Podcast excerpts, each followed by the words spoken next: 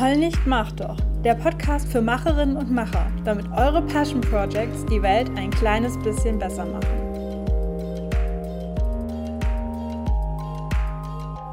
Hi und willkommen im Heul nicht, mach doch Podcast.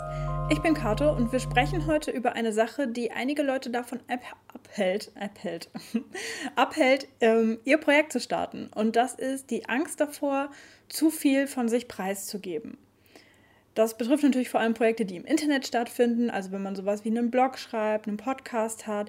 Man erzählt dann ja zwangsläufig von sich. Also es gibt irgendwie eine Story, warum du dich für dein Thema interessierst oder warum du da hingekommen bist. Ähm, du willst irgendwie deine Erfahrungen teilen, positive und negative Erlebnisse, Tipps weitergeben und so weiter. Und selbst wenn du zum Beispiel einen Interview-Podcast hast, wo es eigentlich um dein Gegenüber geht, du gibst ja trotzdem im Gespräch etwas von dir preis, warum du dich für dieses Thema interessierst oder ja, wie, wie, ja, wie einfach es dazu gekommen ist, dass du jetzt dieses Projekt machst. Und ähm, ich verstehe das, dass sich da viele Leute unwohl fühlen, wenn sie sagen, hm, ich mache da jetzt ein Projekt im Internet, ich zeige mich da ja und ich weiß ja jetzt gar nicht, wer das potenziell alles sehen könnte. Und dieses Thema hatte ich letztes Jahr intensiv mit einem Mentee, die auf der einen Seite sich kreativ austoben wollte auf Social Media, andererseits aber auch einige Aspekte, zum Beispiel ihren Beruf, strikt davon trennen und raushalten wollte. Mein Rat für sie war, sich eine Persona zu erstellen und damit das Projekt und das Privatleben strikt voneinander zu trennen und zu sagen, wer genau ist jetzt in meinem Fall die private Kato und wer ist die öffentliche Kato. Also zum Beispiel meine Beziehungsprobleme, ähm, die es zwar nicht gibt, aber wenn es sie geben würde, würde ich nicht davon hier zum Beispiel im Podcast davon erzählen. Und das war jetzt sehr meta, weil wenn ich welche hätte, dann würde ich ja trotzdem nicht davon erzählen und dann hätte ich jetzt gesagt, es gibt keine bla bla bla. Ähm, also sprich, sowas wie zum Beispiel Stress mit meinem Freund hat hier im Podcast nichts verloren, denn hier geht es um Passion Projects. Wenn ich einen Podcast hätte über mh, mm, Langzeitbeziehungen, dann würde das vielleicht eine Rolle spielen. Und dann würde ich vielleicht erzählen, ja, mein Freund und ich hatten mal einen großen Streit und so und so haben, ihn, haben wir ihn dann wieder gelöst obwohl wir das nicht persönlich klären konnten. Also dann würde es vielleicht Sinn machen, über dieses Thema zu sprechen. Ihr kennt den Begriff Persona vielleicht daher, wenn ihr euch ein bisschen mit so Marketing und Online-Marketing und sowas auseinandersetzt. Da benutzt man Persona auch gerne oder Avatar für ähm, so eine Fantasieperson, die man sich so zusammenreimt, basierend auf den Leuten, die man idealerweise erreichen möchte. Also wenn ich jetzt sage, ich mache ein Projekt und es sollen äh, Studis ähm, erreichen, die sich für Umweltschutz interessieren, dann würde ich mir so eine Persona oder so ein Avatar, also ich nenne das dann eher Avatar, aber es gibt eben auch Leute, die nennen das Persona. Da würde ich mir dann so ein Avatar ähm, überlegen und sagen, okay, das ist die Friederike und die ist 21 Jahre alt und die studiert Politikwissenschaft und würde mal da eben so eine prototypische Zielgruppenperson ähm, ja, überlegen und dann diese Übung, also das, das klingt jetzt total sinnlos, aber eigentlich ist diese Übung total praktisch, weil wenn man dann sich diesen Avatar erstellt hat, dann kann man eben viel einfacher für sie texten oder sich irgendwie überlegen, wie man mit dem Projekt jetzt weitermacht. Ähm, aber das meine ich in diesem Fall nicht. Also das will ich jetzt nochmal ganz klar betonen. Das, was ich jetzt hier gerade meine, diese Persona, das ist kein Avatar, den man sich ausgedacht hat. Das ist nicht irgendeine fiktive dritte Person, die man sich dann vorstellt, wenn man einen Text schreibt, sondern das ist ein Teil von seiner eigenen Persönlichkeit, von seinem eigenen, also von sich selbst als Individuum, ähm, wo man sich einfach überlegt, wie genau ähm, möchte ich wirken, was möchte ich herausgeben, was werde ich auf gar keinen Fall äh, mal irgendwie erzählen in, in mir als Projektpersona quasi. Also sprich, ähm, die Kato, die diesen Podcast macht und die auf Instagram aktiv ist und so weiter. Ähm, was sind da No-Gos, über die ich nicht spreche, ähm, die ja da einfach nichts zu suchen haben? Ähm, und was für Sachen, da habe ich kein Problem damit, darüber zu sprechen. Ähm, und gibt es vielleicht sogar irgendwelche Sachen, irgendwelche Charakterzüge an mir, irgendwelche Eigenschaften von mir, irgendwelche Themen, die mich interessieren, die ich sogar noch mehr übertreibe? Das könnte zum Beispiel in dem Fall sein die Farbe Gelb Finde ich eigentlich gar nicht so geil. Aber ich fand sie für das Projekt passend, deswegen setze ich sie da ein. Und tatsächlich ähm, benutze ich sie seitdem auch in meinem Privatleben mehr. Aber eigentlich war jetzt Gelb gar nicht so meine allerliebste Lieblingsfarbe, die ich deswegen unbedingt in das Farbkonzept von Heul nicht Macht doch reinnehmen wollte, sondern ich fand sie passend, ich habe es gemacht und habe dann quasi so ein bisschen übertrieben, als ob Gelb äh, total meine Farbe wäre. Und es färbt sogar mittlerweile ein bisschen ab und ich mag Gelb jetzt auch privat. Ähm, aber das ist jetzt ein Beispiel für etwas, was man nicht unterdrückt, sondern quasi noch mehr ähm, heraushebt. Und bei meinem Menti, um jetzt wieder dieses Beispiel aufzugreifen, ist es zum Beispiel so, dass sie aus Norddeutschland kommt und das auch ähm, sehr gerne mag, ihre Heimat. Und ähm, ihre Posts immer mit Moin Moin beginnt, weil das eben in Norddeutschland die Art ist, wie man sich begrüßt. Und das ist zum Beispiel ein Aspekt von ihr, äh, dieses Ich komme aus Norddeutschland, den sie eben sehr gerne in ihrer Passion Project Persona hervorhebt während, wie gesagt, zum Beispiel ihr Beruf keine Rolle spielt und sie eben nicht äh, erzählt, wo sie arbeitet, was sie macht äh, oder, puh, heute war es auf der Arbeit stressig, weil, sondern das hält sie da einfach komplett raus. Und so ähm, fällt es ihr quasi leichter, sich im Internet zu zeigen, sage ich mal. Als Konsequenz aus diesem äh, Mentoring-Gespräch habe ich mir eben Gedanken gemacht, wie ich ihr dabei helfen kann, ihre Persona zu erstellen und habe einige Übungen zusammengefasst und daraus ist im Endeffekt jetzt ein E-Book geworden oder ein Workbook, ähm, was du dir auch runterladen kannst. Äh, den Link dazu finde ich, packe ich dir in die Show Notes. Ähm, ich will aber vorher noch ein bisschen was darüber erzählen, wie das quasi bei mir kam, dass ich diese Übung entwickelt habe. Und eine Übung möchte ich auch hier im Podcast mit dir teilen und die kannst du dann gleich mal nachmachen. Ähm, also ich erzähle jetzt erstmal so eine kleine Hintergrundgeschichte ich hatte am Anfang meines Masterstudiums eine interessante Unterhaltung deswegen. Ähm, ich hatte mich mit einer Freundin getroffen, also einer Kommilitonin. Und ähm, eigentlich hatten wir uns getroffen, weil wir gerade unsere erste große Hausarbeit schreiben mussten in den Semesterferien zwischen dem ersten und dem zweiten Semester. Und da hatten wir irgendwie beide, waren noch nicht so ganz fertig und wollten dann nochmal drüber sprechen mit der jeweils anderen, wie es, was gerade so, wo wir gerade haken bei unserer Hausarbeit. Und ähm, dann saßen wir in unserer Studienstadt vor der Bib in der Sonne und haben Eis gegessen und was man halt so macht, wenn man sich eigentlich für die Uni trifft. Und haben dann aber äh, nicht mehr über die Hausarbeit geredet, sondern über meinen privaten Blog. Da habe ich zu dem Zeitpunkt viel für gemacht, also relativ häufig für geschrieben. Und sie hat mich dann gefragt, wie ich das denn eigentlich mache. Also nicht warum, sondern quasi wie, wie ich irgendwie entscheide, worüber ich schreibe und worüber nicht und auf welche Art und Weise und was ich quasi so von mir als Privatperson schreibe.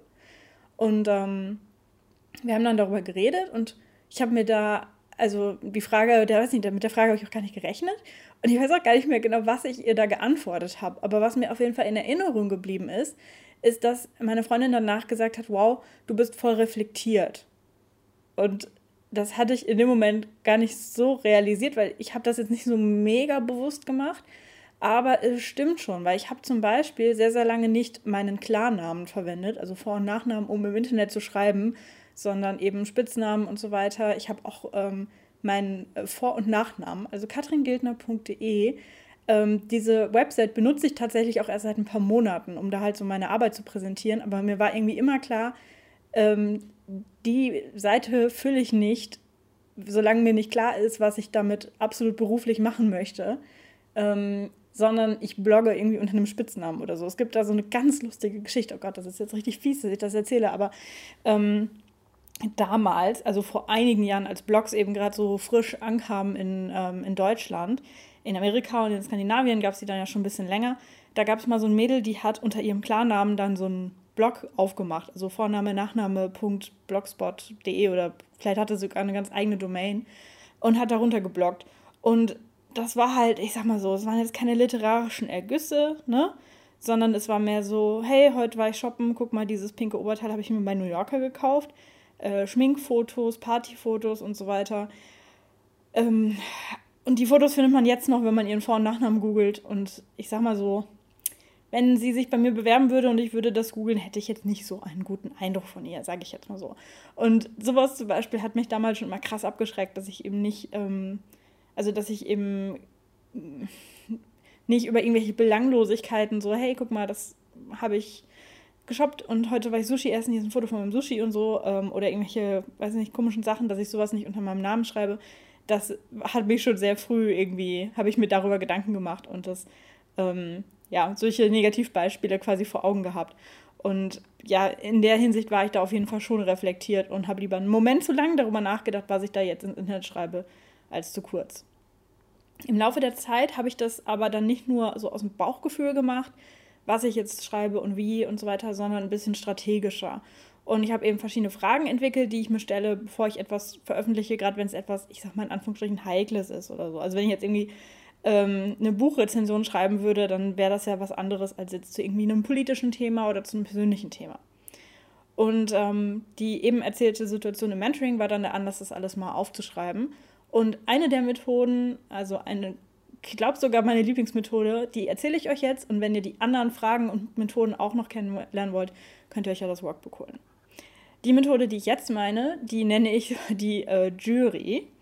Ähm, also so ein bisschen wie bei äh, DSDS oder so. Könnt ihr euch vorstellen, ihr tretet vor so eine Jury, die euch da jetzt bewertet. Ähm, ich wollte gerade auch sagen, wie bei Germany's Next Topmodel, aber diese Staffel ist Heidi ja alleine. Ja, shame on me, ich gucke das. Ähm, auf jeden Fall stellt ihr euch vor, ihr habt so eine innere Jury.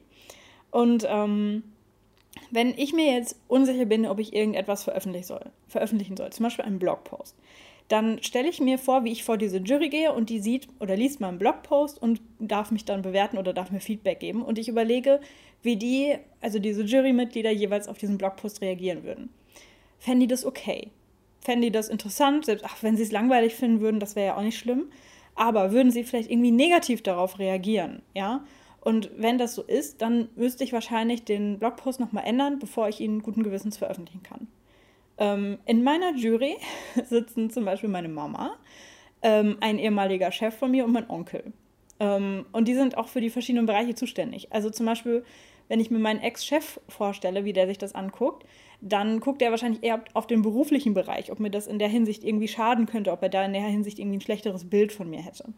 Bei meinem Onkel ist es so, ähm, der ist zum Beispiel sehr intelligent, gebildet und witzig und es würde mir Bauchschmerzen bereiten, wenn ich ähm, irgendwie einen dummen Witz machen würde und der würde sich da drauf gucken und irgendwie sagen, hä, was, hä, das ist voll plump, was, was soll das, das passt nicht zu dir. Also das hilft mir irgendwie, ähm, ja, einfach abzuschätzen, ob ich mich damit wohlfühlen würde, das jetzt zu veröffentlichen oder nicht und vielleicht auch so ein bisschen, ähm, manchmal ist man ja vielleicht, hat so eine ganz tolle Idee und schreibt das schnell runter oder man hat irgendwie etwas gesehen und sich aufgeregt, irgendwie was Politisches oder so und will da jetzt was, eine Gegendarstellung schreiben, dass man vielleicht auch nicht sofort dann auf Veröffentlichen klickt, sondern einfach nochmal einmal ähm, kurz Pause drückt, diese Jury durchgeht und überlegt, was würden die dazu sagen, würde ich mich wohlfühlen, wenn ich wüsste, die gucken sich das jetzt an und ähm, ja, ändern dementsprechend eventuell ihre Meinung über mich. Ähm, das klingt jetzt vielleicht total bescheuert, diese Methode. Vielleicht sitzt ihr da jetzt und schüttelt den Kopf und denkt, hä, was zur Hölle? Vielleicht findet ihr die Methode auch super geil. Ich weiß es nicht. Sagt es mir. Ähm, als kleines Fazit, für mich hilft es total, mir diese Persona zu bilden und eben nochmal dann an diese Jury zu denken, ähm, wenn ich mich unsicher fühle, ob ich irgendwas veröffentlichen soll oder nicht. Und mittlerweile habe ich das so verinnerlicht, dass ich das eigentlich gar nicht mehr so krass bewusst brauche. Wenn du jetzt sagst, ich würde voll gern irgendwas online machen, aber ich habe noch nie irgendwie sowas gemacht, mich da, abgesehen vielleicht von meinem Kommentar unter einem Facebook-Post oder so, mich irgendwie zu äußern unter meinem Namen im Internet, ähm, und du fühlst dich davon eingeschüchtert, dann möchte ich dir ans Herz legen, dass du das mal machst, dass du dir mal so eine Persona entwickelst und auch aufschreibst. Also nicht nur drüber nachdenkst, sondern das auch aufschreibst oder irgendwie so mit Post-its oder so irgendwie dir erarbeitest, weil das dir wirklich helfen kann, dich sicherer zu fühlen und dich zu trauen, das dann auch tatsächlich zu machen. Denn nichts ist blöder als eine gute Idee, die in irgendeinem Hinterkopf gefangen ist und nicht rauskommt. Und auch wenn du sagst, ach ja, unsicher fühle ich mich eigentlich nicht, dann kann dir diese Persona-Übung helfen in deinem Personal Branding. Wenn du sagst, ich möchte langfristig eine Personal Brand aufbauen, ähm, dann ist das da auch ein fantastisches Werkzeug, um das Ganze mal ein bisschen bewusster zu machen, ein bisschen strategischer anzugehen und äh, das Ganze zu verschriftlichen.